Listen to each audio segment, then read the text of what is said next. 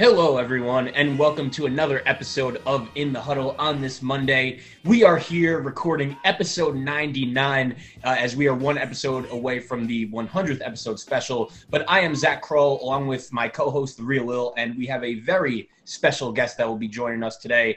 And I will be throwing the mic over to my guy, Lil, to introduce him. Yeah, man, episode 99. We got the big one double O on the way. I can't wait for that one. And look, man, I'm about to be on vacation. I'm going to Florida. So the next time we record, I'm going to be in a different background. I'm going to have a, a coconut in my hand with some sunglasses on, and we going to do things right. The only way how the real Lil knows how to do it. But I ain't going to look ahead, even though I already looked ahead. We got to show the complete, and I'm happy to chop it up with you, Zach, and our guest that we have here on today's episode.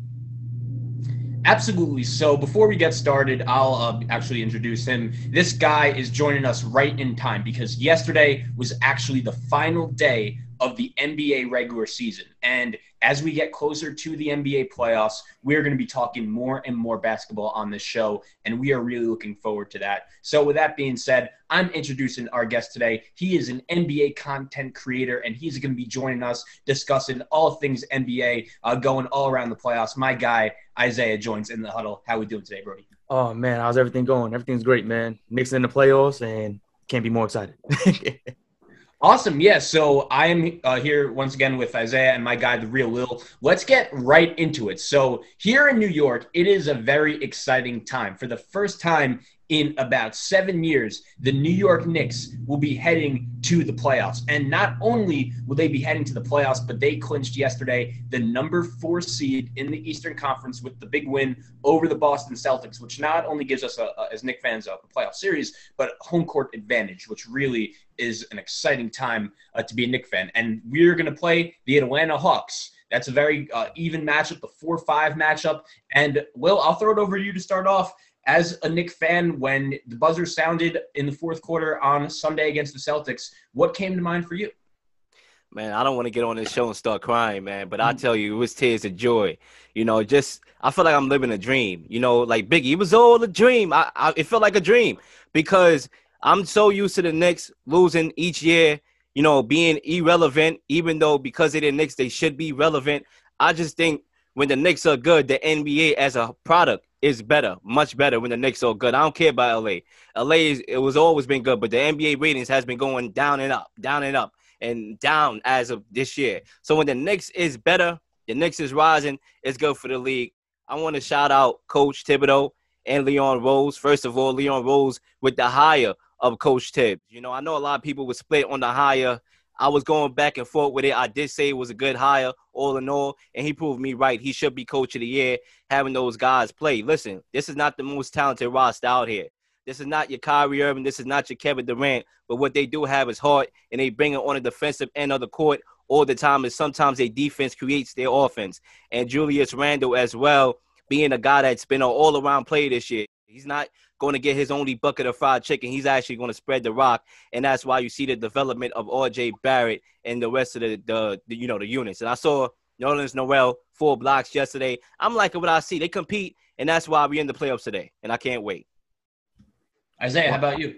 oh man, listen. Last season, the Knicks were horrendous. Looking at Julius Randle driving to the paint, doing those half spins used to make me sick to my stomach. It was a turnover or it was a bad shot every single time. I don't know what happened after those six, like seven months. He was practicing, working extremely hard.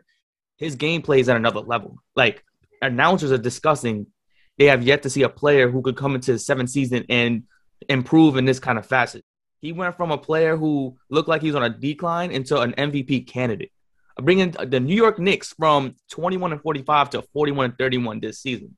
And it's amazing how we shout out Leon Rose. We have to shout out Worldwide Wes. We have to shout out Scott Perry.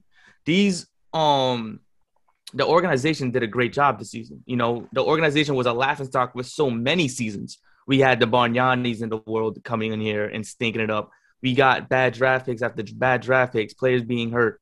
And it seems like this team is all together. The two picks that I like to highlight, Kevin Knox and Frank Ntilikina, who came in, once they came in, it seemed like they were bust. It seemed like they didn't know what they were doing. Somehow, some way, Thibs is instilling some confidence in them. The last couple games, you see Frank shooting in people's face without even hesitating. That's something that we have yet to see. We have yet Frank see the Frank do in past seasons. Frank Kevin Knox, he comes in, even though he's getting garbage minutes, he comes in full confidence, head of steam, getting steals, dunking the ball. You know, and the team is still fully together, even when they're not getting minutes. Um, I also want to highlight the Knicks are first in opponents per game, first in opponents field goal percentage, first in three point opponents point um three point percentage. This is the first time a team has done it since 1992 and 1993, and the last team to do that was the New York Knicks.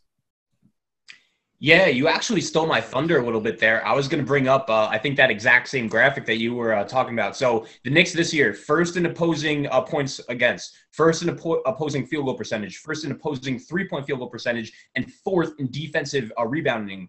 And last year, that they were at least in the middle of the pack or worse in all four of those stats. So for anyone that says even in a league like the NBA, coaching doesn't matter, I think that is a prime example of why that statement is just false. I got to tell you guys though, the other night watching the Knicks uh, on TNT against the Lakers, it was a tough, tough loss. But I'll say this, man, it, that was one of the most excited I re- ever really remember myself being for a regular season NBA basketball game. And it was a tough loss, but even without LeBron, it really did feel like the Knicks belonged. And the fact that the Knicks were able to take advantage uh, this past week, winning their last three games of the season at home, uh, that comeback win against the Spurs the other night, that was magical, man. That was that was just a, a, win that gave this team so much confidence. And look, speaking of confidence, we have the Atlanta Hawks coming up. This is a team that we played very well against during the regular season. Now, I know Trae Young is a baller. I like their team a lot. Uh, the veterans Gallinari, Bogdanovich, uh, that they brought in Capela,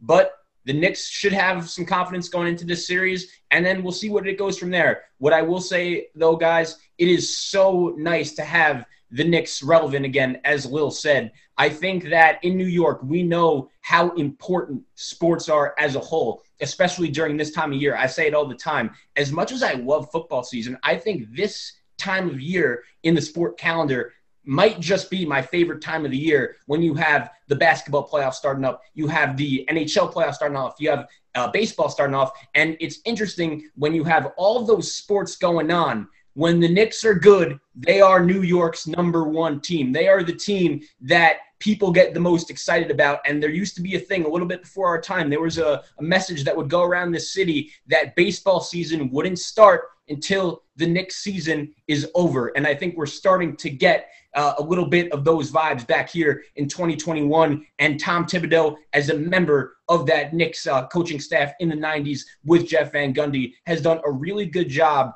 uh, doing what a lot of people said he couldn't do, and that's installing this tough hard nosed system into an NBA team. A lot of people say, oh, the superstars, the stars of today, they don't buy into that. Well, yes, in some cases that's true. But for a team like the Knicks, who needed a little bit of a kick in the butt, and we see the improvements of guys like Julius Randle and RJ Barrett, we see guys like Derrick Rose and Taj Gibson come into this system where, let's face the facts, there are very few uh, other teams in the league that they could be doing that with. So Tom Thibodeau deserves so much credit. And let's see what happens in the playoffs. I'm excited, and it's a great time to be a Knick fan. Hundred percent, man. You hit it right on the nail, man. Yeah, I'm sorry, I didn't mean to cut you off. I apologize. No, no, you good. No, I'm I just good. want to add on to um also the two rookies, Immanuel Quickley, Obi Toppin. Uh, Toppin's not getting a bunch of minutes, but you see now he's getting a lot of confidence in that three point shot. I love it. Yeah. Immanuel Quickley shooting without a conscience. I love that as well. Sometimes they don't go win, but when they do, there's some big buckets.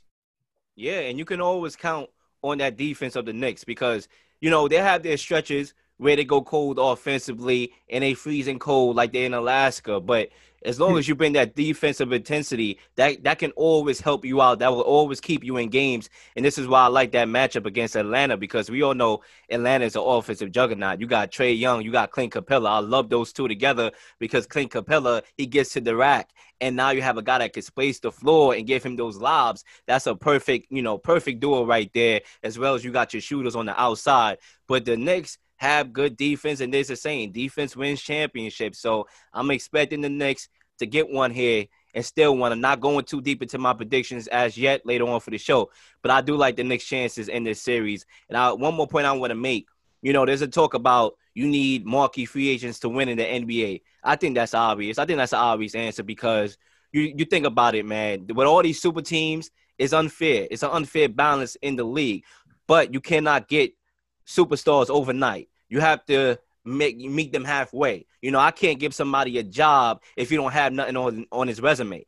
So the Knicks have to get to the playoffs and show that they can compete, sort of like with their counterparts, their Brooklyn counterparts did when they got to the playoffs and showed that they could they could compete. So it was, you know, Kyrie Irving and Kevin Durant saw that and said, you know what? At least I know I'm going to go there in a good situation. So I think the Knicks is taking on that same formula. And even if they get bounced in this round or they make it past this round, I do think being New York, the lights, the guarding you, um, Zion Williamson, drooling over the Knicks, talking about this is his favorite place to play. He only played there one time, the other time in college. I think we're going to be guaranteed to get a free agent at some point. And I'm telling you this right now, Lil Shadamas on the mic.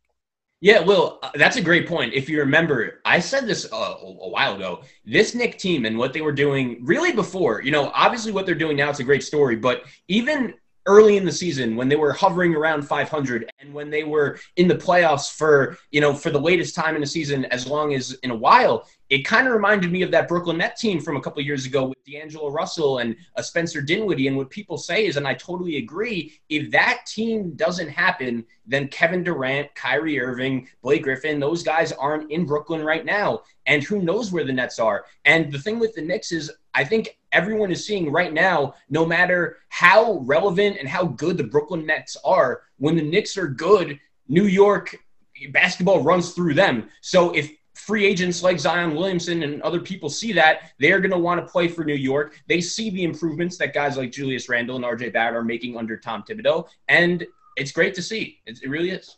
I just want to make oh, one point real quickly. I just want to make one point. Derrick Rose, that that was a good pickup right there. A lot of people question it. You know, everybody got an opinion. It is what it is. It's sports. You know, a lot of people said it was to hinder the development of the young guys like Immanuel Quickley, Payton, and that sort. But I think them getting Derrick Rose has actually helped the Knicks to where they are right now because he actually helps those young guys. He shows them this is how you win, and you need that guy going into the playoffs, a veteran that been there before, that been to the playoffs before, that played at a high level, a level in the big moments in the playoffs before. I think that Thibodeau he he likes to coach guys that he can trust, along with development. Development, obviously, development is not his strong suit but if you can have that mixture, and when the Knicks do get these marquee free agents, I don't want them to fully copy that Brooklyn blueprint. I think that there should be a level of balance. Some young guys that help you get to that spot that can still ball, and some superstars, not just literally, you know, you, are the DJ and you're, you're Kevin Durant, and you're James Harden, and you're Kyrie, and you say, you know what, get out. Everybody get out the party. We wanted the show now. No, I want some of these young guys there. I want Randle to still be there. I want Quickley to still be there. I, and we could get these guys during free agency, so we probably don't have to trade them. So I hope we be able to do it that way. Yeah, just one quick point uh, on Derrick Rose, and I'll throw it over to Isaiah. Um, I think it's so cool that what we forget sometimes is a lot of these players, the young players on these Knicks, they're very close to our age, and they saw growing up how good a 22 year old Derrick Rose was, winning the MVP, playing for Tom Thibodeau. And the fact that he's still in the league doing his thing shows this team a lot, and it gives the young players confidence that uh, when you believe in a coach like uh, Coach Thibs, the results will eventually come. I agree with both of you guys with the Derrick Rose um accusation. I mean um pickup because um when Derrick Rose got picked up, a lot of people were saying, "Oh, we trading Dennis Smith Jr., a young player who still has something to prove and a draft pick that we want to keep." And I didn't see that for some reason. I thought Dennis Smith Jr. needed to go to a place we needed minutes. He wasn't getting that in New York, and he went to the. I mean, he traded to Detroit to get those minutes. D Rose wanted to be in a position to win. He came to New York thinking, "I'm under my coach. We could win." Derrick Rose is still showing that he could make these amazing moves, and he got opponents in awe of what he can do. And he has announced an analyst saying, "Wow, he vintage Rose," but it's every night is vintage Rose. So it's rather he never left or he's been hiding his um inner inner skills for a long time now. Mm-hmm. But Derrick Rose is a great pickup. Um, it's funny that um a lot of people still make still make that comparison of the old Nets and the Knicks. With the old Nets with the um D'Angelo Russell, the LeVerts, Dinwiddie, and the Knicks now. I think I compare the Knicks now to when Brad Stevens first went to the Celtics, when he implemented a brand new system and the players started to begin to um like the system. They like the coach. They believed in him. And when you saw what they believe in, you saw an amazing product of great defense and great offense combining into one. Now our offense is still um getting up there as players are starting to get more comfortable with the shooting, the open threes, and Randle getting the buckets that he needs to get. I think to the point we could become the new Boston Celtics, where we have a high octane offense mixed in with a high octane defense, and the coach and the team believes in the coach a lot to where they're comfortable with any changes that he's willing to make. And you mentioned the point. Uh, I just want to touch on this real quickly. You mentioned the point about Derrick Rose and how all of a sudden we see this rejuvenation. Well, I can say we see the same thing with Blake Griffin in Brooklyn. So I think sometimes where you are matters. You know, if you're not playing for nothing and you're losing, you're not going to bring it all the time. Mind you, these are two guys. What do they have in common? Injury prone. So now you go to a situation where you don't have to take the load. You're in a situation where they was winning games without you, and all we need you to do is be half of what you was before with that veteran leadership evolving you know, your game because the, Derrick Rose is shooting more threes now. Obviously, not perfect, not a knockdown three point shooter, but he's still taking them. Blake Griffin, he evolved his three point shooting game. So I think at some point in your career, you have to evolve your game. And I see that from Blake Griffin and Derrick Rose. One last point. Uh, I think the Knicks, the last time I checked, eight players over 40% shooting from the three point line. I don't remember the last time the Knicks had eight players shooting over 40%. That's pretty uh, cool. That's impressive. Yeah. Um, but I, I honestly think um, this Knicks team is something to marvel at. Um, first team, first season with Thibs, and you've seen this first season with Leon Rose. You're seeing a great product. Um, I just hope, you know, I hope that the Knicks uh, reconsider uh, bringing Scott Perry back. I know he's in last year of his contract. I think he did a pretty good job with um, bringing in Bullock, bringing in certain players. I mean, I know Leon Rose gets the final say so, but I think the I think he had a little say so, like, hey, look at this player, look at that player some players that we looked at as a, I guess, a sign and trade. Like we're going to sign them, and once they get their value up, we trade them. I think they kind of prove their value. I hope we free sign these guys back, um, and I hope we keep these guys this kind of roster, this gritty roster mixed in with great, um, good offensive movement because. Um, no, I don't know about you guys, but a lot of Knicks fans, including myself, we didn't expect this kind of season where we're going to be fourth, home court advantage against the Atlanta Hawks, a favorable matchup going in, you know, and it's like it's it's a, a great time to be a Knicks fan. Payback. Revenge. I'm mad. Get down with my girlfriend. That ain't right. But um, as we move on to the next topic here, Zach, I'm actually going to read this one because I have a lot to say about this, and I'm gonna pass it to y'all. Urban Meyer is set to sign Tebow as tight end. Also says Travis Etienne will work out as a wide receiver at the Jaguars minicamp. I'm guessing being a Percy Harvin type of dude. What should we think about Urban Meyer's moves as head coach so far? And I'm gonna just say this real quickly, and I'm gonna pass the rock. Um, I, I remember last week we had our show where we talked about our top three most improved teams this offseason. I actually had the Jaguars number one, and it's not because I think the Jaguars is automatically going to make the playoffs next year and, and, be a contender and win their division, the AFC South. It's because on paper, with the additions, I think that they get they have guys that they can plug in and play and help that team get better. Now, I didn't take in consideration the coaching and how Urban Meyer is going to experiment with that team. And I said it may work out, it may not, but on paper they got better. Now, with the news about Tim Tebow, I have a few things to say about it. Listen, I speak my mind, and I think a lot of people that watch this show they like the fact that I'm always honest and I'm always respectable. I respect a lot of coaches around the world, and I say, you know, I have my takes, but I also say, give me a take so we can sit here and dialogue as men. And one of the things that I, I dislike about the Tim Tebow thing, and I'm kind of like torn, I'm kind of mutual, because I really feel like it shows you the example that the NFL didn't really mean it when they said that they were sorry to Colin Kaepernick because Colin Kaepernick actually was in the league longer than Tebow, and we already know why he wasn't, you know, why he's not on the roster right now. You know, and those are definitely politics involved. But I just think it, it's it with Urban Meyer, there's a lot of questionable moves. I like Tebow as a person. You know, I'm, I don't want to bring him into a situation where he's getting a job, he's getting a payday, and I'm over here questioning that. I just mm-hmm. want there to be more fairness. And as far as the moves with Urban Meyer, I think that look, I'm gonna give him his opportunity to show us what he can do because it's one thing to do something and nobody agrees with you or saying that you're gonna mess up. but it's another thing to know and have a vision of what you want to do. So I'm going to give Urban Meyer a chance, but I really do feel like Colin Kaepernick should have had an opportunity, and I, I just don't like the message that signing Tim Tebow is sending. Isaiah? Um, I agree 100%, man. I personally, um, I don't think Tebow should have got signed. Um, even if you look at it as a as a, a football player standpoint, he, you know, he had a subpar, I would say, and that's probably being generous. Uh, NFL career. He was an amazing collegiate athlete, and we understand that. And we also understand that, you know, he played well in Florida, like extremely well in Florida. He was the highlight of almost every ESPN show that came on a daily basis.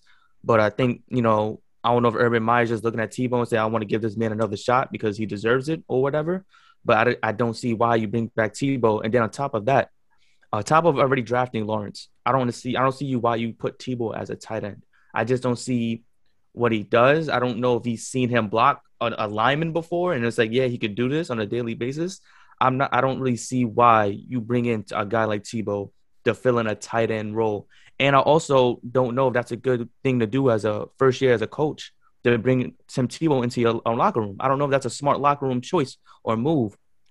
Um, this team is going to be interesting to watch throughout the season because there's going to be a lot of experiments that Urban Meyer is willing to do.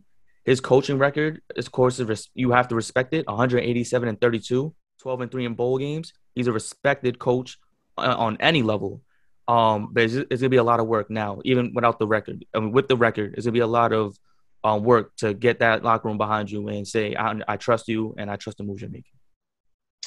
All right, so uh, Will, it's funny how I'm to start off the same way you did when you said uh, last week on this show you uh, named the Jaguars your most improved team, and it's funny because I, I wanted to agree, like like I, I like a lot of the moves the Jaguars have made, but at the same time, I did think to myself, you know, it is hard for a college coach to come into the NFL and to have success. Nick Saban, for God's sakes, couldn't win in the NFL. Uh, Chip Kelly, we've seen plenty of other examples of college head coaches coming to the NFL where it doesn't work. But I thought with Urban Meyer gifted Trevor Lawrence, one of the best quarterback prospects I've ever seen, you know, maybe this could work. But then he brings in Tim Tebow as his tight end. The question is, what is the risk reward here? Like, if Tim Tebow as a tight end works, how is that going to improve your football team? Now, they drafted Travis Etienne. Now, I am a guy who's been very, very stern on the statement. If you draft a running back in the first round, that's fine, but you're you better not have other holes because kind of like when the Cowboys drafted Ezekiel Elliott, that was I had no problem with that pick because they were ready to win uh, in that in that position. But Jaguars won what two games last year? One game. Why are they drafting a running back when they had James Robinson out here, uh, one of the biggest surprises in the league? And when it comes to Urban Meyer, I thought Jon Gruden was a head coach transformed as a reality TV star. What? Why is this guy trying to reinvent the wheel? This guy hasn't even coached a game yet. I have no confidence in this guy who's coming in right away and putting Tim Tebow, a guy who, if he called me up and said, I want to play tight end, I would have said, for my alumni team, my high school alumni team, like this dude just got out of AAA baseball. Why should he be anywhere near an NFL team right now? And I agree with Lil when he says, you know, uh, he's a great guy. I love what he's done in the community. He obviously had a great career in Florida, but Urban Meyer, like, do you want to just show a little more favoritism? Travis Etienne, you drafted him in the first round. Why? Because he would take the ball from Trevor Lawrence and make defenders miss and be a very good running back. You're going to play him at wide receiver. If I'm any opposing team's defensive coordinator, I would take that matchup any day of the week. And when you're a rookie coach and you're trying to reinvent the wheel, it usually doesn't work. So once again, I wanted to believe in this Jaguar team and what they were doing, especially when you consider the fact that Urban Meyer, a very good college coach who was gifted a special talent in Trevor Lawrence. But I've just seen this movie way too many times before, and I have absolutely no confidence in the Jaguars right now. I don't think anyone has confidence in the Jaguars, and, I, and unfortunately, you know, and it's, it stinks because um when Urban Meyer first got um hired, I asked my friends. That's the first thing I asked. I said, "What do you think about the move?" They said, "Listen, this man has won a lot of games, not just just not just even re- like regular coaching season. Like he won a lot of bowl games. This guy, you have to trust him." And I'm like, okay, I guess right. Like I don't I don't really know what to say beyond that. He hasn't even been an NFL assistant coach. He's never been on an NFL staff. What what tells me that he's going to be able to go into the league and when he's making moves like this, why should I have any confidence? Correct. And that's our that's our initial reaction. Why should I have any confidence? You're bringing a quarterback who couldn't throw into the league to play tight end. Like you know, that's that's like questionable. That's extremely questionable. Like And- your first move as ja- what like what is the first move you're going to do as Jaguars coach? Bring in Tim Tebow as your tight end. Good luck. I don't I don't understand it, man. And and I, I would just add on to this, man. If you're Urban Meyer, it's like you know I want to side with you. I want to see what you're doing. I don't like criticizing people when you have a thousand people criticizing people. I'm not that type of guy. I don't like to, you know, everybody is stoning somebody and I come with a stone and like, all right, let me finish the job. No, I don't, I don't, I don't like doing that. But it's it's when you drive Travis Eti- Etienne, right? Who we who I thought they was going to use as a two one back punch, a one two punch. I didn't dislike the move. I know you dislike the moves. I, I didn't dislike it. I'm like, all right, that's more help for Trevor Lawrence. You run the football, play action. You have two running backs, so one the, the wheels doesn't come off. He still have you still have another guy, and we saw how that worked with the Tampa Bay Buccaneers with Fournette and Ronald Jones. When one wheels was coming off, um, Fournette was able to take that extra load in the playoffs. So I was fine with that. But when you put him at wide receiver and you take Tebow off the couch and you say, you know what, you're gonna be a tight end. I just think that man, in this world, there's no such thing as well, there is such thing as friends. But at the end of the day, you business is business. And I, I just I don't like what he said. I think he's trying to, you know, be friends. I'm surprised he didn't draft Justin Fields. I told you that was probably gonna be a slight possibility because the way how he was thinking. And then you think about the questionable hire that he made when he um hired that strength and conditioning coach from Iowa. He got backlash from it. So I think Urban Meyer right now, I don't I don't I think he's gonna have a, a rude awakening in the Right. NFL for sure. All of the stories that you just mentioned, spot on. This guy hasn't even coached a game yet. Like, just imagine when he starts coaching, what's going to happen? No confidence. yeah, I, and I think you, uh, the fans, and also maybe even his locker room, no confidence in, in him, and that's a terrible way to start off any organization. Oh man, it's like yeah, it's bad. it's bad. Like, I, I just want to ask, like, a, an Ohio State fan or a Florida fan, like, what is this guy doing? Like, I, like I, I want to know, what is he doing? Like, it, like I understand, like, why you have confidence, but get based on his college track record. But this is a, a brand new ball game. Like in college, you could win based on your skills as a recruiter. You could build relationships in uh, these schools of high school families. But in the NFL, it is an even playing ground. All these guys are making money, uh, and that is a locker room of 47 to 53 grown men who are ultra competitive, all for the same thing. And we know uh, we've heard our, our fair share of stories of crazy stuff that's happened in NFL locker rooms before with a rookie head coach. We'll see what ends up going down.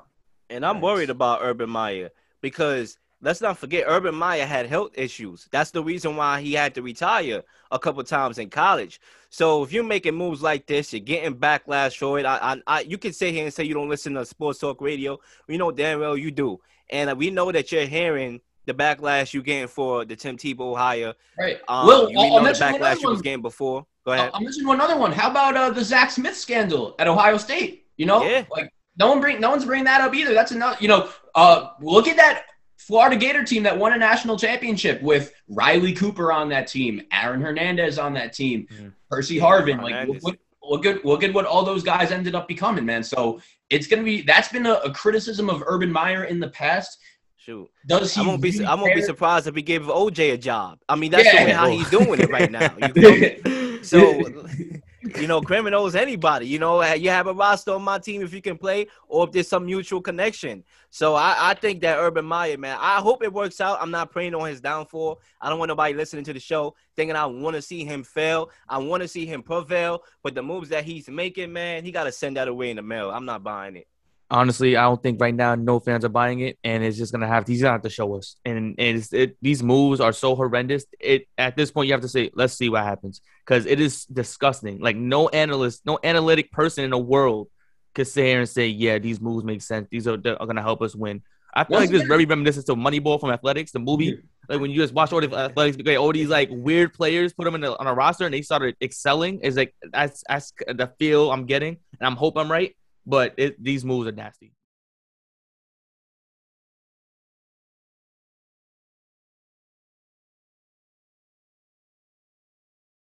Two. Welcome back to episode 99 of In the Huddle, and we will be moving on to the next segment of today's show. And after discussing a little bit about the Knicks, we wanted to get into really the whole NBA playoff picture with the regular season ending yesterday. It is now official. We have the two uh, brackets, one in the East, one in the West, and we are going to have a little bit of a rapid fire prediction segment. Now, what is different about this year's NBA playoffs opposed to years past, uh, which everyone knows, I'm sure, is this play-in series. Uh, the top six seeds in each conference are in the playoffs. They are good as a normal season, but then the seven seed will play the eight seed. The winner of that game will get the seven seed. The nine seed will play the 10 seed. The loser of that game is out, while the winner will take on the loser of that original 7 8 game for the eight seed. I know that sounded a little complicated, but it's very simple uh, once you just follow what exactly is going on. So we will start off, boys, in the Eastern Conference. We have the number seven seed Boston Celtics taking on the number eight seed Washington Wizards. The winner of this game will get the number seven seed in the East and a playoff date with the Brooklyn Nets. So, Isaiah, you're the guest. I'll throw it over to you. Who do you like in this one? I like the Wizards. Bradley Beal, Westbrook. Enough said. Yeah, um, I like the Wizards out of the, out of out of this matchup. I like what they've been doing as of late. I think that it took you know it took some time for Bradley Beal and Russell Westbrook to get it going. Um, obviously, I'm not too fond of their defense. I think that their offense can compete with anybody, even Brooklyn. They beat Brooklyn um twice this year. They can go toe to toe with Brooklyn, but can you stop somebody? But I do think that they will make enough stops. Um, Jaylen Brown is out for the Celtics. Give me the Washington Wizards in this series. I will say, guys, there are plenty of times on this show where I'll have a take with some confidence and I'll just flat out be wrong. And I'll admit, I thought Russell Westbrook was done, man. I did not expect him to have this impact that he's having right now. And by the way, I am not a hater. He has had a phenomenal career, first ballot Hall of Famer, one of the best players I've ever seen. I just thought last year, after watching him with the Rockets, I didn't know how much he had left. And especially going to a team like Washington, like, is this Michael Jordan going to the Wizards again? But him and Bradley Beal have really stepped up, and it looks like they're having fun playing basketball in Washington for the first time in a while. Will, I got to be honest, I remember way back a couple months ago when we had uh, Karita on from Washington and we were talking about the Wizards. I did not expect them to be in this position back then. I have much more confidence in the Wizards now than I did that day. I'm going to agree with you guys. I think the Celtics are a group of frauds. I will take the Wizards. you a fraud. Moving on to the 9 10 game, the Indiana Pacers taking on the Charlotte Hornets. This game will be in Indiana at Bankers Life Fieldhouse. Now, the loser of this game will be packing up their bags and going home, while the winner will be taking on the loser of Celtics Wizards for the eighth seed. Will, who you got in this one? Well, I just want to say, um, Charlotte, my brother, there's a good place in Cancun for you, man, for your vacations. You feel me? Um, Santa, I forgot the hotel name. I think it was Santa de Rio out hmm. there in Cancun, my brother, in case you want to know where you need to go when you go on vacation because you will be packing. I'm going with the Pacers in this one. I like what Sabonis has been doing. It's always a bonus when you have Sabonis on the floor. And we saw this year how he has been just carrying that team, playing a lot of minutes. I'm going to go with the Pacers. I think that they have that playoff experience that can carry over into the series in a play-in game where it's win or go home. Give me the Pacers you know, in other circumstances, if Nate McMillan was still in Indiana, I would have agreed with you. Um, that new coaching staff, the players don't like them, and it seems like there's a disconnect there. And I got Charlotte winning. I think PJ Washington, Malik Bridges, and Michael Bridges. Excuse me, not Michael Malik uh, Malik ah Malik Monk, and Miles, Miles Bridges. Yeah, there. I don't know why I was tongue twisted. I apologize. I think good. those three are X factors in his in his lineup. I think Rozier's gonna get 20 points a game. He's a, a very aggressive scorer. He's gonna get points. But I, I got Charlotte coming out of um out of that lineup that um, matchup. I'm actually going to agree with with Isaiah. I think that Indiana is really regretting letting Nate McMillan go, especially when we consider uh, what he's doing in Atlanta with that Hawks team. And the thing with the Hornets is this: I think for the first time in a while, even though Gordon Hayward is going to be out, which is a tough, tough break, he's been much better this year than I could have ever expected him. But the guys like LaMelo Ball and PJ Washington and Terry Rozier and even a kid, McDaniels, Devonte Graham, Miles Bridges, probably the best pure dunker in the NBA right now. I love Sabonis. I really do. I just don't know if he has enough help. I think the Hornets have the big coaching edge in this game with James Borrego, the uh, Greg Pop- Popovich disciple, leading the way. I am with Isaiah, and I will take the Hornets to pull the upset and eliminate Indiana. All right, moving on to the next game, which we would predict to be the Boston Celtics taking on uh, whoever, uh, you know, if you're a little Indiana, if you're me or Isaiah, Charlotte.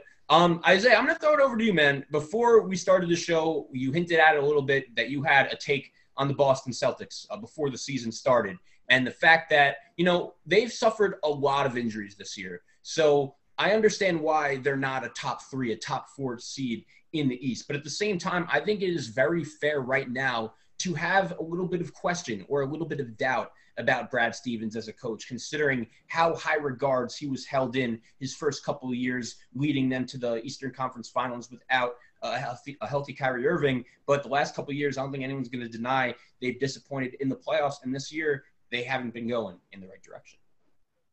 I agree. Listen, man, I, I've been saying this for a long time. Um, it seems that the Boston Celtics have been trying to replace Kyrie Irving since he left. Um, they got Kemba Walker, and um, you know he's putting up numbers. He's putting up good numbers on Boston Celtics, but it's not what they needed. You know, and I even when the Celtics got Kyrie Irving, that's not what they needed. They had a, a roster already set to succeed. They had a gritty team that worked with a lot of young players, but also with you know those good, really good role players and Hayward. Or not, not Hayward. Uh, he was a star player at the time. But the, the role players that they had were Crowder. They had players going on, going in, and I think at this point in time, this that Celtics roster is starting to give up on them little by little. We've seen this on many coaches, great coaches, where their roster little by little starts to give up on them, and like they just don't play at the level that they once was. Even with Greg Pop, when they Spurs snapped their 20 year streak of playoffs, you know, you saw the roster wasn't playing to that level of Greg Popness. You know, the what the Spurs what made the Spurs the Spurs, and it just it's messed up to see the Celtics playing this facet. But I don't know if um Brad Stevens gonna be there for much longer. Yeah, I, I will add on to that. I think the Spurs and the Celtics situation is a little bit different. I think with Brad Stevens, I, I really feel like he coaches role players best. That's where he's at his best. He can't handle stars. That's why him and Kyrie Irving didn't work. When you notice when he had success in Butler, it was with, you know, mild talent, not your superstars. And I really feel like Jaylen Brown is coming into his own. Tatum is coming to their own. So when they was babies in the league, they was much better off. They should have came out the East. So now that they becoming they becoming the star, I just feel like he doesn't know how to coach stars and what it means to coach a star in the NBA. Yeah, I mean, maybe that's the case. To be honest, I just watch the guy coach, and I just don't know how much of a difference he makes. That's what he was brought into, or at least that's what he was hyped up to be as this difference making coach. And I understand in the NBA, it's a professional sport. So the coach could only have so much impact. But at the same time, when I see guys like Tom Thibodeau, when I see guys like Nate McMillan and the changes that their teams have gone uh, since they've taken over and how instantly the culture has changed, I feel like the Celtics with Brad Stevens, they're getting kind of stale. And I just don't know what direction that's going to take them in long term. But anyway, let's get to uh, how we think they're going to do. Do we think it's going to be so bad for Boston that they're not even going to make it out of the play-in series? Um, yeah, I don't think they're making making it out of the play-in series. I, I think they, you know, they go home. And I think they have to reassess, you know, with the injuries that they have. Of course, there was injury riddled the entire season. I think the starting five of that roster didn't play a lot of minutes. I'm not mistaken, maybe it was a handful of games they played together um, you know, they get they get healthy and they figure out next season what they're gonna do because the East is getting better, and you know their their you know games are getting numbered to how long we could they could um Danny Ainge is gonna last to see how this team's gonna do. I already see Danny Ainge making a big move at the end of the season. It might be drastic, but that's Danny Ainge for you.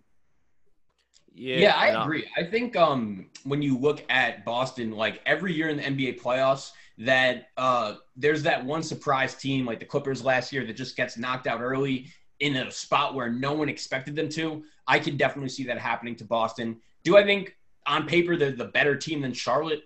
Absolutely. But I think Charlotte is playing with a bit more swag right now. I think they want it more. And I think that Boston is really going to have to evaluate. And I think there is a chance. I'm not saying it's going to happen. I think there is a chance that uh, if not one of Brad Stevens or Danny Ainge doesn't have a job uh, day one of the season next year. I'm not saying it's going to happen, but I think there's about a 40 to 50 percent chance that one of them is gone, and those uh, percent chances are rising with every loss they have.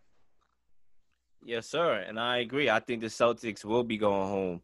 Um, if we we get to the next couple of games that we have here, um, to close out the first round, let's go with the the Bucks and the Miami, a playoff rematch from last year. Who do y'all guys got? Oh. I'll take Milwaukee in this one. Um, I love Miami as a Knick guy. I really didn't want them to match up with Miami. I have so much respect for Erik Spoelstra and Jimmy Butler and everything that they accomplished last year. But at the same time, I just think that this is the Bucks' time. And I understand they matched up in the playoffs last year, and Miami really punked them. They beat them. It, it wasn't close, and I give the Heat so much credit for that. But at the same time, I think we've seen the effects a little bit of the bubble uh, coming into the Miami regular season. They, I don't want to say they've had a disappointing season because they've been hot to end, but at the same time, I like the moves the Bucks did make. I understand that a big critique of them has been, okay, did can they even surround Giannis with enough star potential? And they did it the best they could do for the last couple of years. But making upgrades like swapping out uh, Eric Bledsoe for Jrue Holiday, that's a great Yeah, move. definitely. In a guy like PJ Tucker, I don't know how far it's going to get them, but I think when you combine the improvements of Milwaukee and the fact that Miami is just a little banged up, a little tired, I'll take the Bucks in this one. Yeah, definitely. Um, and you could tell um, with the Lakers and Miami, what do those those two teams have in common? They were playing in the finals a couple months ago. So I think that because they were the last teams to leave the bubble, it's almost like a bubble curse. Because now they come into the season that started early, and now they injured and they banged up throughout the year. Miami was always injured. That team was always injured throughout the whole year. The Lakers is dealing with their injuries, trying to get guys back. And I just think that when you talk about the criticisms of Milwaukee before and Giannis, his backside becoming a little bit more tighter when it gets to the playoff times, you know, and you you you throw three guys on him and nobody else could do the job. You relying on Khris Middleton to bail you out. Now you don't got to rely on Khris Middleton because he got Jrue Holiday that's more than capable of hitting the game winning shot. And we all know what he does defensively and offensively as well. PJ Tucker. So you got you got yourself a squad now, and I think that's gonna pay dividends in the series. I like the Bucks. I think Miami, what they have a they do a great job in is studying superstar talent. For whatever reason, when they play against a superstar, they play extremely well. And I think in this particular case, they're gonna have a lot of different, I guess, weapons or defenders thrown at Giannis to the point where he's gonna get tired during the series. And we've seen it every year. Giannis gets gassed out during this playoff series. He gets tired driving into the paint for 48 minutes in a seven game series. Um, I'm a, I think Miami's a pull the upset. I, I see them doing it. I, I say Bucks and six. I'm gonna give my game six. I, I say Buck, Bucks and six and a close six because I like Miami and I know Jimmy Butler. If you have Jimmy Butler on your team, you're in good hands because he's a dog. He's not one of them them young stars that you know is is the the moment is too big for him. He's gonna go out there and he's gonna give it his all. He can uh, he could be a scorer that takes over the game or he could be a distributor that help his team get, teammates get involved. So I don't like betting against Jimmy Butler, but I I think the Bucks have enough this year. One thing uh, I think Shannon Fry likes to say a lot. Um, uh, these players like to play in the mud. They they're gritty. They they like to play. They like those real um physical games. And I don't know if the Bucks are gonna out physical the Miami Heat. I, I don't see it. Especially they got another gritty player in Dwayne Demon who likes to get very physical. We've seen him in many series against um LeBron in Miami. He likes to get physical with these players. Um, it's gonna be an interesting series to say the least. But I think Miami's gonna pull it out in six. Wow. We got the Knicks and the Hawks. We we briefly talked we briefly talked about it. Who you had like Isaiah? Talk to me. listen, I think um, you know, I, I like I like doing the nice uh crazy takes, but I, think the Knicks in 4-0. I think they're gonna sweep them. I think the Knicks had a, have a blueprint on Atlanta. They like to get physical with them, and I think the playoff atmosphere, the Hawks are gonna expect a lot of you know free throws, a lot of you know get give me get me to the line kind of plays. It's not gonna happen like that in the playoffs. They like to let them play. So I think the Knicks are gonna be very physical on them early on, and it's gonna take away their confidence. Zach. Yeah, I, I like the Knicks to win, but I think it's going to be it's not going to be that easy. I, I'm going to take the Knicks in seven. I think Atlanta, what they've done so far this season has been impressive. Nate McMillan coming in. Let's not forget, guys, the Hawks early in the season were one of the most disappointing teams in the league. I was very high on them uh, based on all the moves they made. But Lloyd Pierce was just not getting the job done. They fire in midseason, and Nate McMillan, a guy who did wonders in Portland, a guy who did wonders in Indiana, one of the most underrated coaches in the league. I have a lot of respect for him. And Yeah. even though the Knicks played well uh, against the Hawks, I think it's going to be a tough series. I like the Knicks in seven. I do give Atlanta a legit shot to win, though. There's gonna be the battle of the coach. You got Coach Thibodeau, you got Nate McMillan. So who's gonna play? Who's gonna win the checkers? You know. And um, I would say this: I'm gonna take the the New York Knicks in six. I think that it's gonna be a close six. It's gonna be some close games. It seems like the Knicks games always come down to the wire. So it's hard for me to think that they're gonna win in five simply because the Knicks kind of give you at the edge of your seat. Yesterday, you know, a game that they should have won by 20 plus points ended up becoming a good game. I think my um the Hawks is going to steal a couple games, but I do like the Knicks eventually to close it out in six. All right, so let's continue with the East. Uh, we both like Boston getting knocked out uh, prior to the uh, play-in round, so that would set up the next matchup of Washington and Brooklyn. I'll start this one off. I think this is going to be a competitive, fun series. I'll take the Nets in six. I think they're going to make us sweat a little bit. I think uh, it's not that easy to just have your three stars come back with seven game, you know, only playing seven games. I think Russell Westbrook, he he's a dog man. He's going to come to play each and every night. I think Brad Beal's a guy that could just drop 30 to 40 points any night. I love the improvements of the young Washington team. I think this is going to be a competitive series. I like Brooklyn in six. I Yeah. agree. Brooklyn is six. Um, I 100. percent There's gonna be a lot of points scored on the board. It might go to 130, 140 a night between both teams. Um, I just love that KD Harden versus Westbrook and Beal matchup. Kyrie's gonna get his buckets, so he's not excluded. But the big three versus the mighty two, I guess you could call it. I don't know, dynamic duo, however you want to phrase it. Um, I, I, like this matchup a lot, and I hope the Wizards get past the Boston team to get to that um, Brooklyn versus Washington matchup. Yeah, definitely. I'm in agreement with both the. I'm gonna go with the Brooklyn Nets in six. Look, I love what Russell Westbrook has done this year, and he's kind of like I know he get, gets a lot of flack in the past from myself. But one thing I always respected about Russ is that he brings the intensity every night, and I just don't know how he does it. I think because he gets all these triple doubles, he was labeled as a stat machine, and I called him that before. So I came to the forefront and I came on my social media and I owned my mistake, you know, and I, I realized it's not about patting your stats, it's about bringing it. You don't just get 15 rebounds off an accident. Guys don't just move out the way for you to pad your stats. It's because you work hard for it every night. And I just believe that he's going to work hard. There's sometimes in the playoffs where I think he does run out of steam, and going up against the Nets is going to be a tough thing to do, especially because the Wizards do not play defense. So the so as the Nets, they don't play good defense. I expect a lot of points. I expect a lot of high scoring games within the games, but I'm going to go with the Nets eventually in six to pack them up.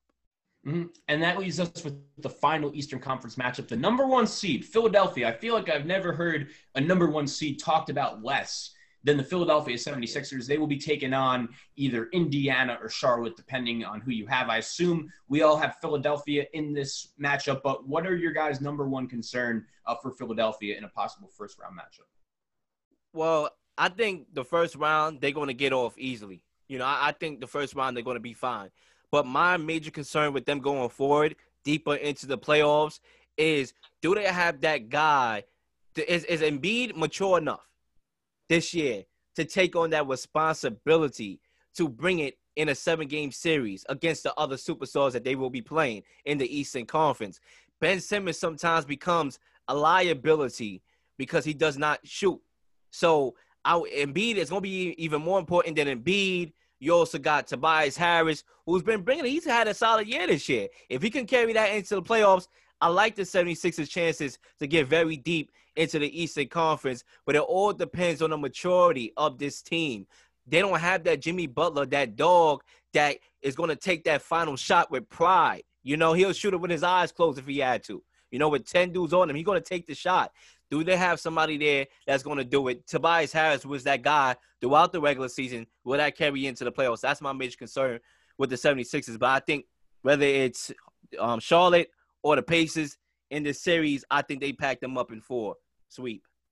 I agree. I think it's a sweep. Um, I think my major concern is not even a player on the floor. It's um the coach, Doc Rivers. We've seen Doc Rivers in multiple playoff series not make the proper adjustments to win the games, and sometimes there's simple adjustments.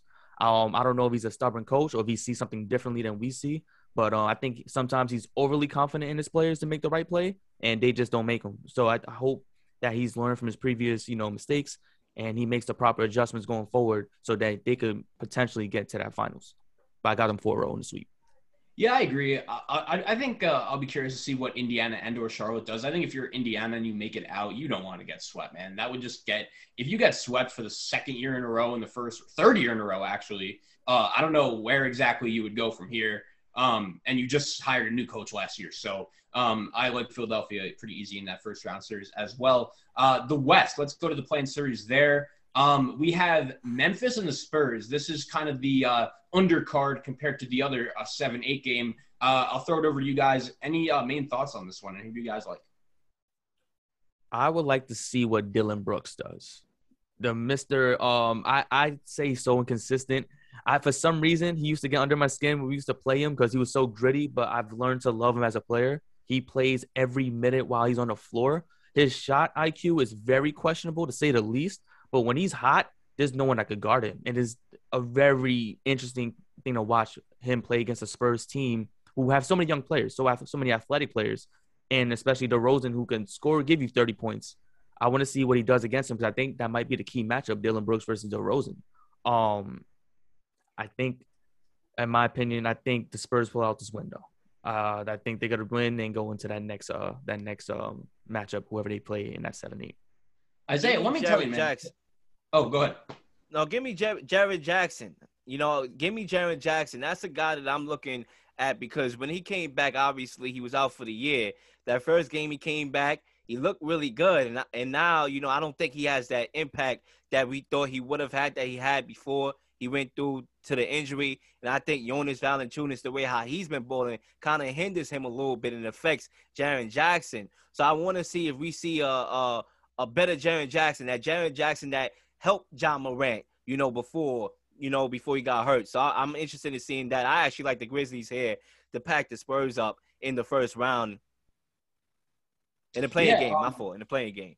Yeah, uh, Isaiah, let me tell you, man. So uh, I, I obviously love basketball, but my main sport is college basketball. I'm a, a bigger college basketball fan than the NBA. And when Dillon Brooks was in college, man, I, I'll tell you, man, there is not another player that made more clutch shots at the University of Oregon than this guy. And I'm not surprised at all that his uh, shot making ability has transferred very nicely to the NBA. Uh, you combine him with a guy like Ja Morant. I love this Grizzlies team, man. I do. I agree with Lil. I don't think that they're gonna peak until Jaren Jackson gets 100% healthy and he could be that player that he was pre-injury because he's another guy that has just gotten better and better and better each year as he's gotten older and hopefully that injury just doesn't derail him back. I respect the Spurs. I love Greg Popovich obviously and what they've done so far this season, but I think Ja Morant is going to be the best player on the floor in this game in Memphis. I will take the Grizzlies. Real quick before we close out, um, the Grizzlies uh, brass has been rumored that they don't believe in Jaren Jackson's ability to lead this team or even be a cornerstone of this team. So they're going to revisit what he may mean to the team later after this offseason, during this offseason. And maybe this play-in game, you know, means a lot for his future. Well, who knows? Yeah, definitely. Correct. All right, boys. So the seven eight game. This is the main event, and I feel like I don't know how we got this game, man. I really don't. But I feel like Adam Silver has to be a, a pretty happy guy right now. Lakers and Warriors. I got to be honest with you guys. When LeBron signed with the Lakers, right? That's when I was like, give me these two teams in the playoffs. Like, we have to see these two teams play sooner rather than later. And it's super unfortunate that Klay Thompson is not going to be a part of this series. But I just wanted to say, I'll start off like Will. You mentioned earlier about Russell Westbrook and how there have been many times in your in his career that you've doubted him, and sometimes you just got to admit when you're wrong. And I, I've never been a hater, but like I am just more impressed and more impressed by Steph Curry every time I watch this guy. Like this guy is just a magician. And the fact that he's doing leading the league in scoring the year after he's injured, and he has the Warriors, a team that let's face facts, we saw how bad they were when Steph was not in the lineup. They were irrelevant. We saw how quickly they fell off the roof.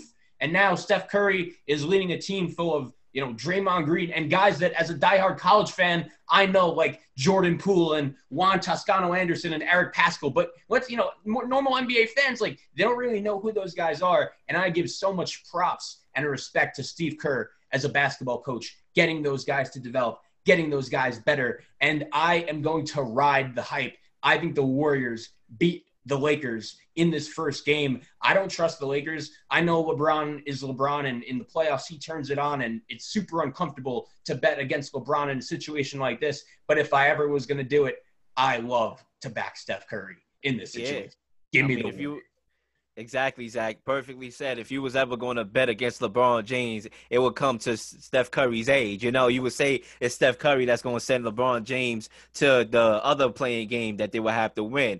Um, I would say this, man. When you look at the Lakers, and I briefly mentioned it last week on the show, Zach, I think that they copying please. I think that they know that this is not their year. You see all the excuses that's already being built. You see Anthony Davis taking a three pointer. Oh, my back, my back. You know, I think they really feel like the injuries has hindered them. The path to the championship is not going to be as easier as it was last year. Being the number one seed, playing in the bubble is going to be much harder. And I just like what Stephen Curry is doing right now, man. This guy you know, he takes some flack for whatever reason. A lot of people like to come at Stephen Curry, but to be honest, the Hall of Fame was a couple days ago. He should have been in that Hall of Fame, even though he's still playing. That's what he meant. That's what he has meant for basketball in this generation, changing the game. A lot of guys they idolize Curry, and you see dudes, you know, shooting from the gym, shooting from the parking lot. Stephen Curry's that guy you got to guard as soon as you come out the locker room. To be honest with you, and I think he's going to drop a forty piece. I think that Wiggins, that's a guy that I'm looking forward to, man. Wiggins show me something because last couple of games he's been balling. He's been balling throughout the whole year.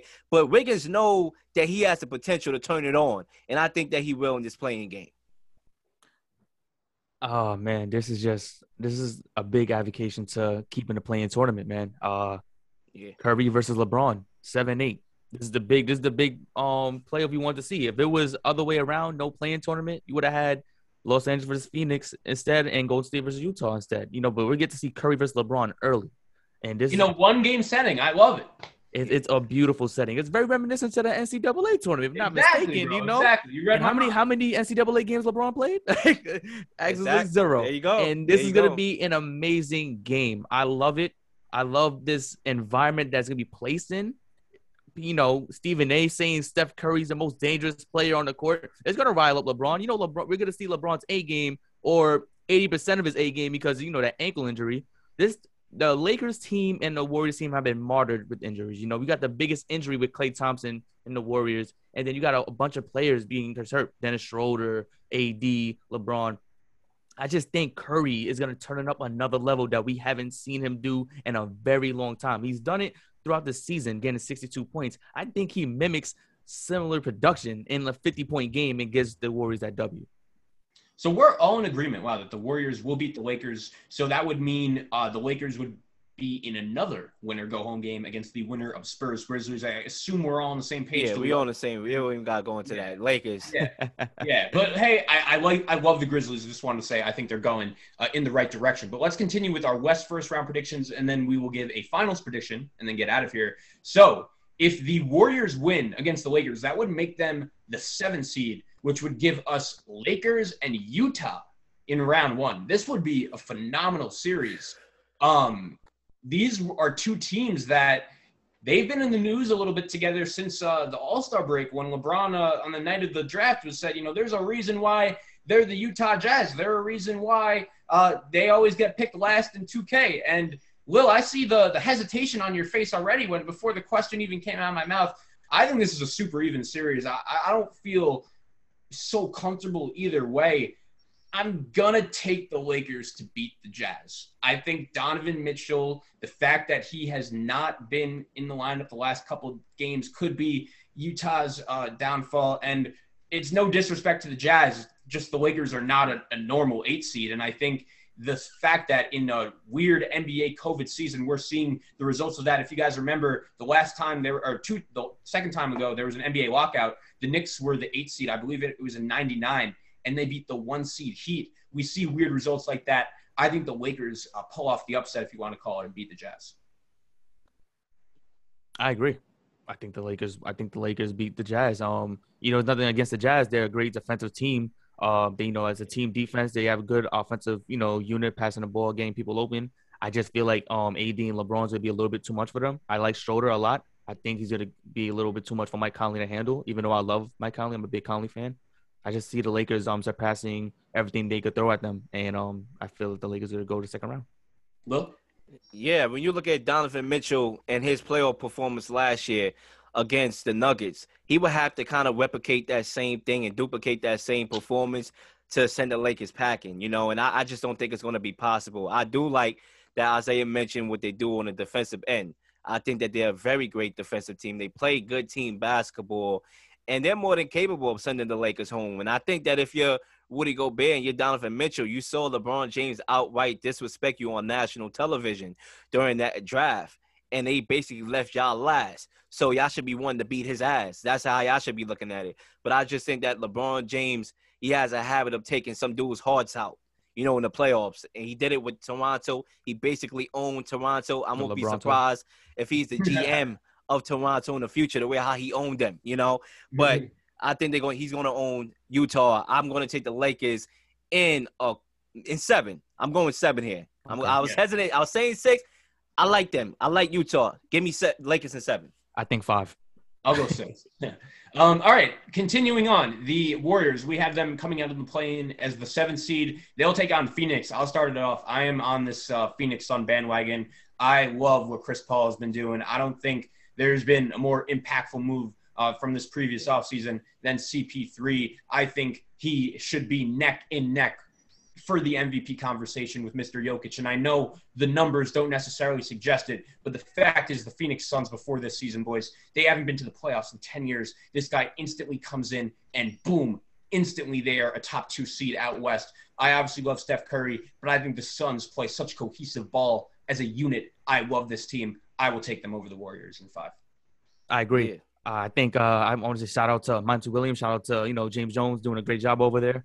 Um, I just think um, the Devin Booker's gonna have a great time in his debut playoff series. Um, I like Mikal Bridges. I like DeAndre Ayton. I like the um Suns core and my boy Cameron Payne. You know, OKC favorite. I love him, and um, I just think they're gonna be too much for the Warriors to handle. You're an OKC guy, so you must like Chris Paul too. You know what he's oh, all about. Of course, I love Chris Paul. CP3, you got you have to love him. Can't you, you can't get, go without. I still can't believe what he did last year, man. Unbelievable. He's yeah. I had him in the MVP discussion. I had him in dark horse MVP last year, and I know I was in the minority, but that doesn't you know faze me. I, I see what I see on the court. His impact alone. Each team has gotten better, and the team he's left, they have gotten worse. That's your resume. That speaks for itself. I don't care about the glamorous stats that pop out like Mary Poppins. I don't care. You feel me? I, I know exactly based on my eye test, and I can look with my own two eyes who's the best player on the floor. And most times than not, that's CP3. And once again, it is with the Suns. And I think, you know, he's done wonders for Ayton. I think that Ayton, you know, being able to get to the rack, you got CP3 that obviously he got that mid range game. He loves his mid range shot as well. I like the core. I like Mikal Bridges. I thought Mikal Bridges has been consistent throughout the whole year. Also, you had Booker. Obviously, he's gonna he's a walking bucket. You have him, Cameron Payne off that bench. I like him as well. Give me the Suns to beat the Warriors in the first round of the playoffs in five. I'm taking the Suns in 5 mm-hmm. So we all got uh, the Suns in five. Moving on, three six. This is an interesting one. Denver and Portland. These two teams played a classic, classic seven game series a couple years ago in the second round. They meet again in round one. I think Denver gets their payback. It sucks what happened to Jamal Murray. He is one of my favorite players in the league, and I think he was ready to lead this team on a Michael big, Porter. big Woo! run. But MPJ, a guy who this was the mystery man in college. This guy was hyped up to me as the next big thing. He everyone was telling me that he was going to be what Zion was in college, and he couldn't stay healthy. It's super unfortunate. Back injuries are super super scary, and unfortunately, that continued into his first couple years in the NBA. But what I love about Denver is that red shirt system they got going on. They use it with Bol Bull, they use it with uh, MPJ, and I think they're such a well coached team. Plus, you got uh, one of the best players in the league in Jokic. I love their role players, and I just think they're the tougher team than Portland. I think they'll get their payback. I like Denver in six. I just want to add on to that, Zach. MPJ, I'm I'm proud of his brother because you know you see some dudes in the NBA, some stars that you you like their ceiling is through the roof if they get that opportunity. And sometimes they never get that opportunity. They never live up to those lofty expectations. But I'm seeing Michael Porter Jr. blossom blossoming in, in, in my in front of my eyes. You know, especially with Murray going down, I think that has a lot to do with it. You know, I think that Michael Porter Jr. may never be that guy that we want him to be if he stays on Denver because he's a guy that he needs to have the ball. He needs to be that number one guy. You know, I feel like him being that number three guy. For example, Zach, we all know Denver right? A lot of dudes when they leave Denver, some of them they become these stars. Jerami Grant, Li Jerami Grant, he was playing third fiddle, fourth fiddle. Now he goes. Imagine the they still have him. You know what I'm saying? But Yeah. he wasn't going to be that if he stayed there. That's the point. He was never going to be that if he stayed there because you have Jokic with the ball and Murray. So it's all about opportunities. Yeah, and Porter. And it's all about opportunities. And Porter, with the injury to Murray, is getting his opportunity. And I actually would say a hot take here. Um, I actually think the Nuggets are better right now without Murray, with Porter. So I'm I like the Nuggets to win a close series. I love the Trailblazers. I love Damian Lillard. Obviously, he can take over a game. CJ McCollum, that backcourt. I love the pieces that they have. They have Covington as well, three and D guy. I like their roster. I think that they had a couple series a couple years ago. They had a series a couple years ago that went seven games. I think we're going to see um, history repeats itself. But in this case, Denver will come out on top in seven. I think this is like the first time I've seen a Portland, a healthy Portland team going into the playoffs. We got a healthy CJ, we got a healthy Dame, Nurkic, Melo, Covington. That roster is healthy, and I see them causing an upset against Denver. I think they're gonna make some problems with Porter because they know he's the hot hand. They're gonna make some problems and force Jokic to force some shots, to force him to do things he's not accustomed to doing. And um, Jokic is a tough guard as it is, but I think they're gonna force him to overwork himself and um, shut down the rest of the roster. So I got Portland winning that um, series uh, in six. So We got one last minutes. series. Yeah, we got yeah, two one last series, and we'll move on to the NBA final prediction. Clippers and Mavericks. I'll go quick here. I like the Clippers in this series. I think that they're going to be out on a mission to at least get out of the first round. If they were to lose in the first round this year, it would be a failure. And then I don't really know where they would go from here. I love Luka Doncic. I love Dallas, but they are a little bit of they are almost like Portland. They're soft, and I just don't trust them to win an in the mud game against a tough team like the Clippers, led by Kawhi and Paul George. I'll take the Clippers in six. Yeah, give me the Clippers in five. I think that they're not going to play around with the Mavericks because the Mavericks, if Paul Porzingis didn't get hurt, probably would have bounced them in that game last year in that series. I'm going to go with Clippers real quickly here in the five. Uh, I agree. I think Clippers in five. I just hope they don't become inconsistent as they normally are. I see them winning in five as well. Okay, so uh, quick NBA Finals predictions: Who comes out of the East? Who comes out of the West? And who wins it all? I'm Clippers with- and the Nets. Okay, I like that. Clippers and the Nets. I think the Clippers is going to rebound from that debacle they had last year. And I like the Nets. I think that they're going to have that big three. They're going to have that big three. And yeah, they don't have the chemistry yet. But I just think that it all ends with the talent in the NBA. Talent always wins. Give me the Nets. I think the Nets will do it in six against the Clippers. I see the Nets versus Lakers. Uh, I, I think Nets going to beat the Lakers in um six as well. Uh, I think one last KD versus LeBron matchup is going to be um, nice to see. Wow, this is super super tough. I've, I still haven't even made a decision yet. I'm going back and forth. I'm going to agree with Will that we get Clippers Nets, but I'm going to take the Clippers to win. Um, but look, I think Phoenix is a real contender. My my my in out west, I was like Clippers Phoenix, Clippers Phoenix. I think that down, there's a very good chance that whoever comes out could win the whole thing. And uh, I just everything I believe about basketball tells me Brooklyn isn't going to win. Just way too little experience playing with each other. Yo, it was a pleasure. Isaiah, thank you for coming on the show. We got to do this again. We definitely got to do this again. Thank you for having me, man. great show, boys. All right, y'all. Appreciate it. See ya. See ya, man.